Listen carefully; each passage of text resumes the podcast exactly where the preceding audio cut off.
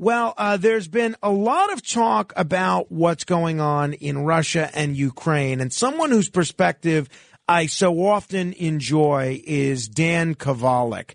Uh, Dan Kovalik is uh, a human rights activist, a labor rights lawyer, and an author of uh, of many books, including "The Plot to Scapegoat Russia." And he's kind enough to join us this morning. Hello there, Dan. Frank, so good to talk to you. Thanks for having me. I know it's a tough hour. I appreciate you being available this early. Very happy to be with you. Now, uh, Dan, you are you're on the left end of the political spectrum. I'm not going out on a limb by saying that, right? no, you're not. okay. Now, unlike a lot of, uh, so I'm guessing you're not necessarily a fan of Donald Trump, right? Um, no, no, and I'm I'm not, but I'm not a Trump hater either. I see the the good side of him as well, but I didn't vote for him. No. Now, um, one of the things that first um, interested me about you is that even though you are on the leftward end of this political spectrum, during the whole Russia Gate probe, even before Mueller had issued his report, you were one of the first people, even though you're not necessarily a fan of Donald Trump, you didn't vote for him, you were one of the first people to come out and say, this is all a hoax. And you wrote the book, The Plot to Scapegoat Russia. Now, why were you so confident so early on that this whole Russia gate, this whole notion of collusion between the Trump campaign and Russia, why were you so confident so early on that that was all just fooey?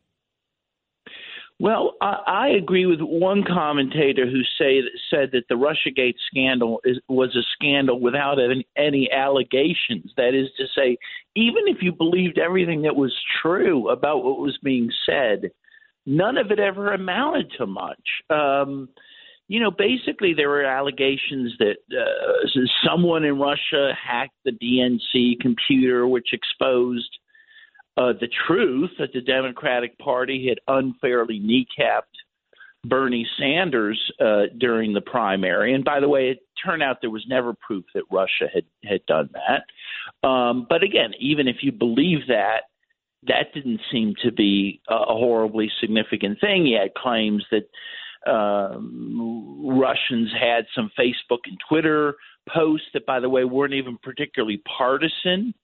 Um, there was the Steele dossier, which has been utterly debunked, which again didn't really show that Russia influenced the election. Uh, so, I mean, the whole point is, I none of it smelled right to me that that that there was any legitimate claim that Russia interfered in the election, and certainly not in a way that had any significance. Um, and so it really bothered me that that there was this almost mania, at least among some of the the population uh, of Russia interfering in the election, when it seemed to me that the election was won and lost because Hillary Clinton called her own working class base deplorables. Right. and, right. and a number, there are a number of other factors uh, that uh, I'm sure you could attribute that, uh, that loss to. By the way, what do you think? Uh, there's been this, this probe by Durham uh, the uh, the independent counsel or the special prosecutor investigating the origins of this RussiaGate probe. And one of the Hillary Clinton attorneys, Michael Sussmann, is getting ready to go to trial, and uh, Durham's trying to get new evidence introduced in that trial. Where do you see all this stuff with Durham ending up, Dan?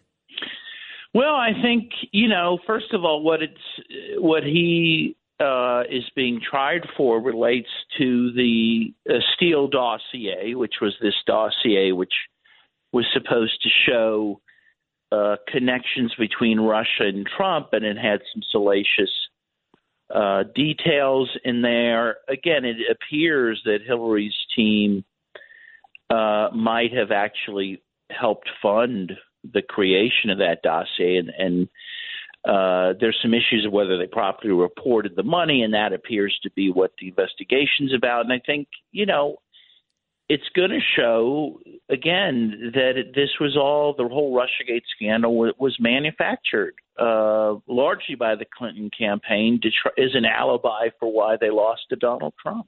We also heard a lot about uh, two years ago about the story regarding the information on Hunter Biden's laptop being a Russian disinformation campaign. This was a theory uh, signed off on by a lot of leading members of the intelligence community, uh, current and former.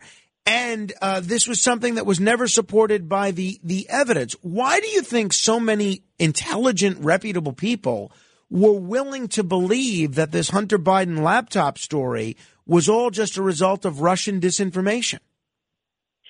Well, you know, I wonder if they really did believe that. It seemed to me that there was a consensus that came out. That story came out, I believe, in the summer of of 2020, and of course, could have had the chance of derailing Joe Biden's campaign. And I think there was some consensus amongst the intelligence community, who, by the way, were the ones that also pushed the Russiagate scandal for their own reason, reasons, and they, there was a consensus they, that they did not want Trump to win, and and that this could have thrown the election to him, and so they poo-pooed um, that whole story. Even though we know now that it, it was rock, you know, rock solid in terms of being truthful.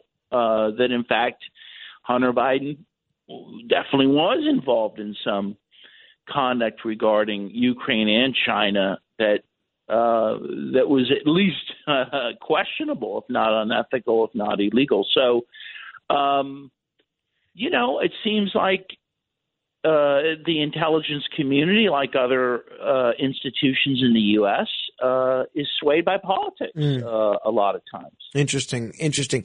Now, um, let me ask you about this war that's going on between Russia and Ukraine now. Now, the shocking news this week, uh, which has a lot of Americans really worked up, is these claims of atrocities in Bucha, atrocities purportedly carried out by Russian soldiers on civilians in Bucha. Uh, what's your take on what we're seeing and the reports of these atrocities taking place in Bucha?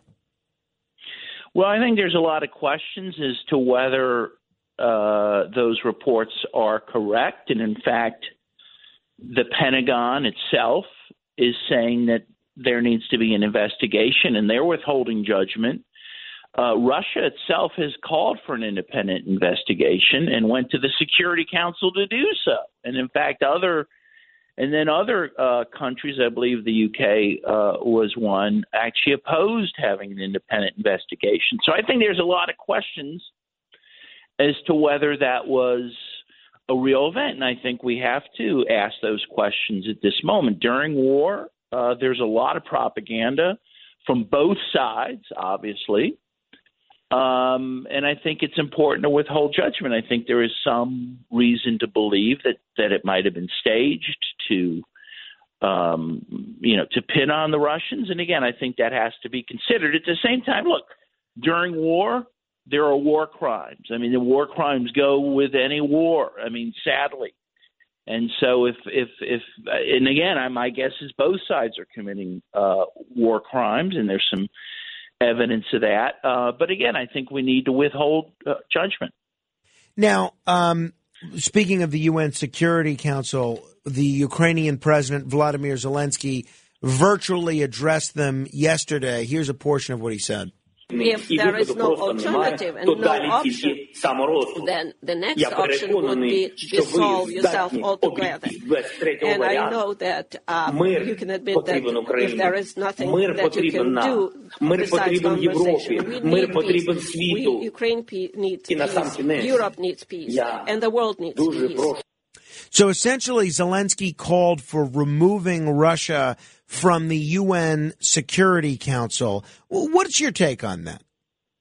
Well, there's absolutely no base. First of all, there is no way to do that within the UN Charter. That is to say, there these are permanent members. Russia is mm. a permanent member. There's five permanent members of the Security Council. There's nothing within the UN Charter that created the Security Council to remove a permanent member.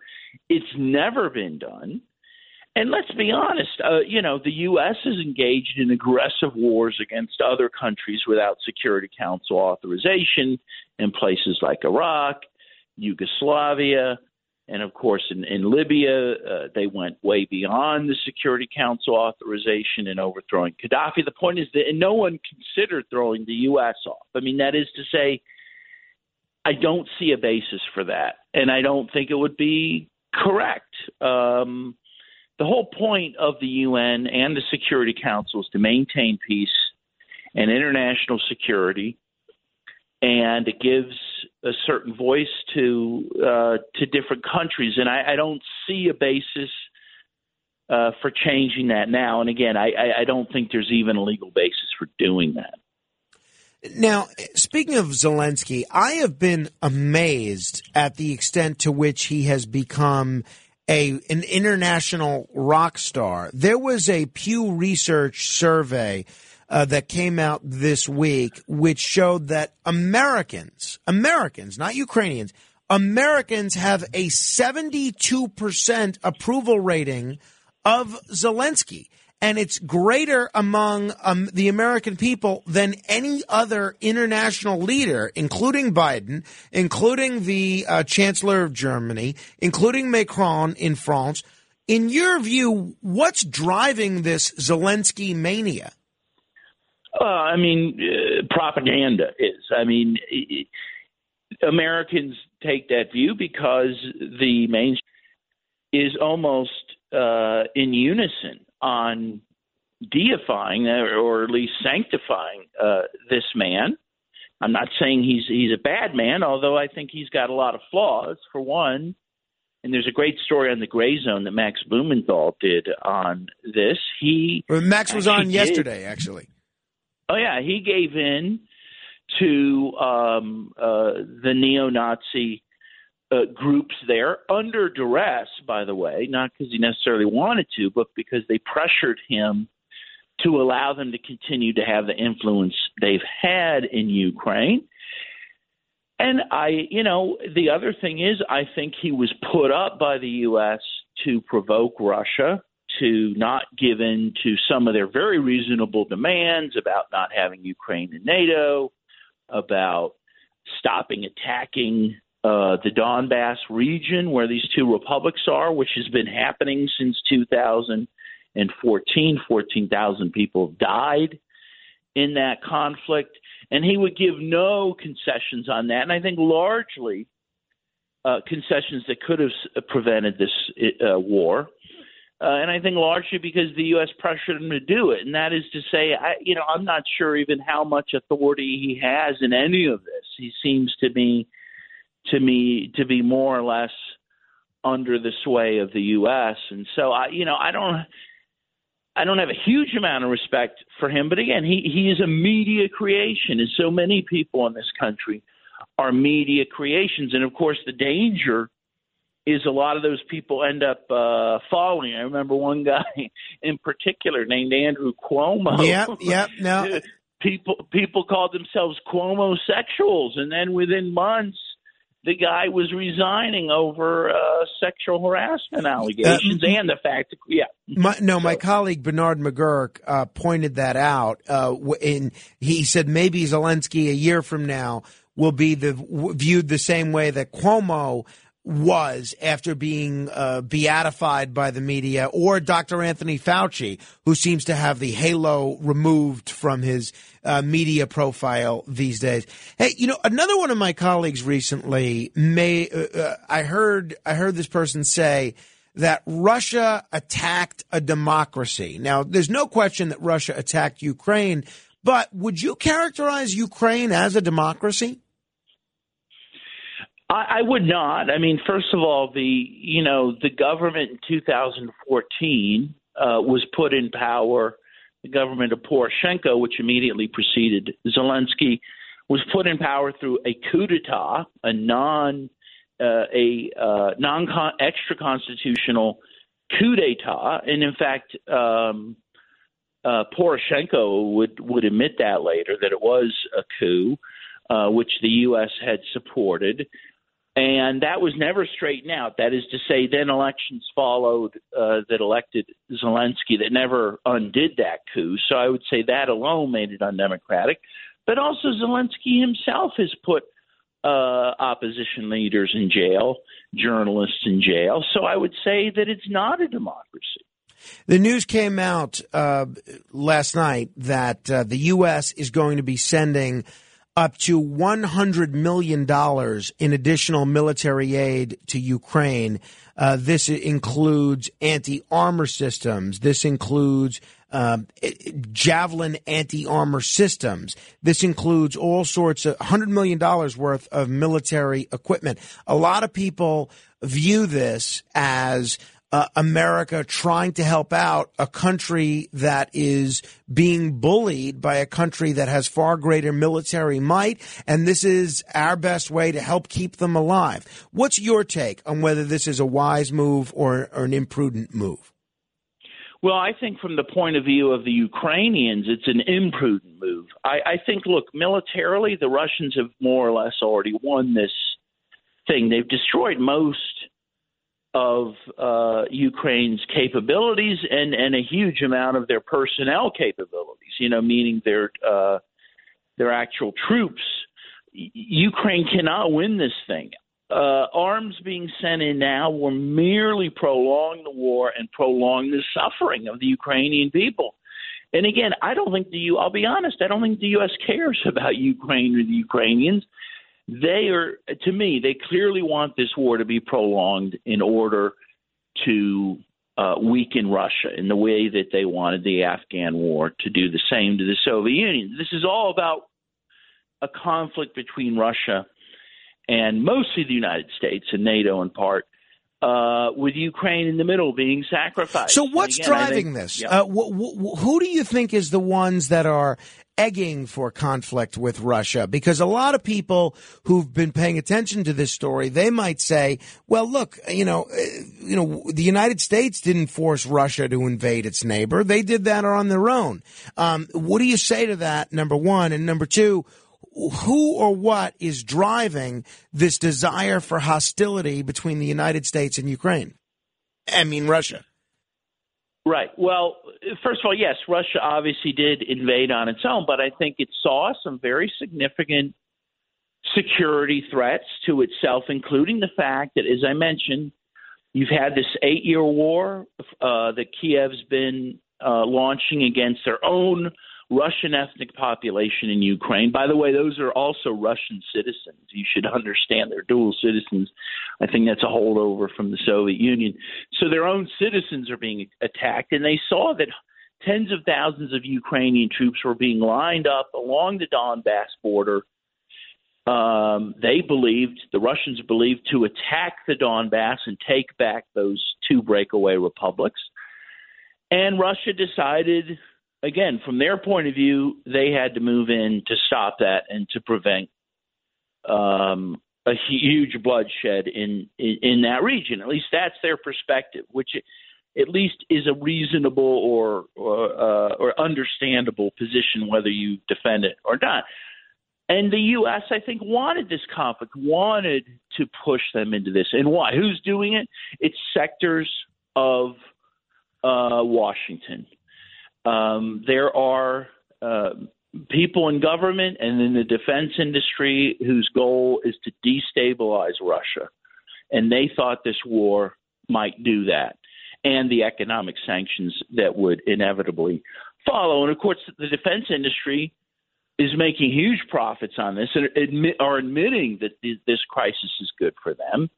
They're always pushing for more war. Sure. And again, I think there's se- sectors in the White House and other parts of the U.S. government doing that. Now, that said, there's others pushing against that. Interestingly, from what I understand from Colonel Douglas Macgregor, who was a, a advisor. Sure, he's been he's a regular guest on this show as well.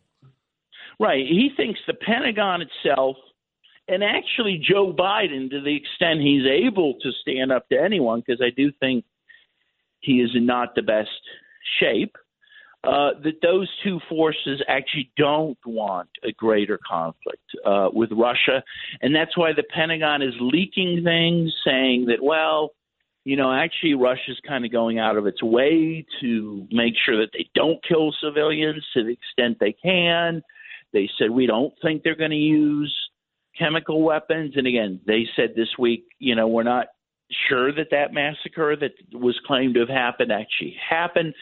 So you have forces uh, opposing this, but you also have uh, forces who really want to hmm. escalate this. Dan, uh, we're going to have to end it there. I appreciate the time this morning. I'll look forward to our next conversation.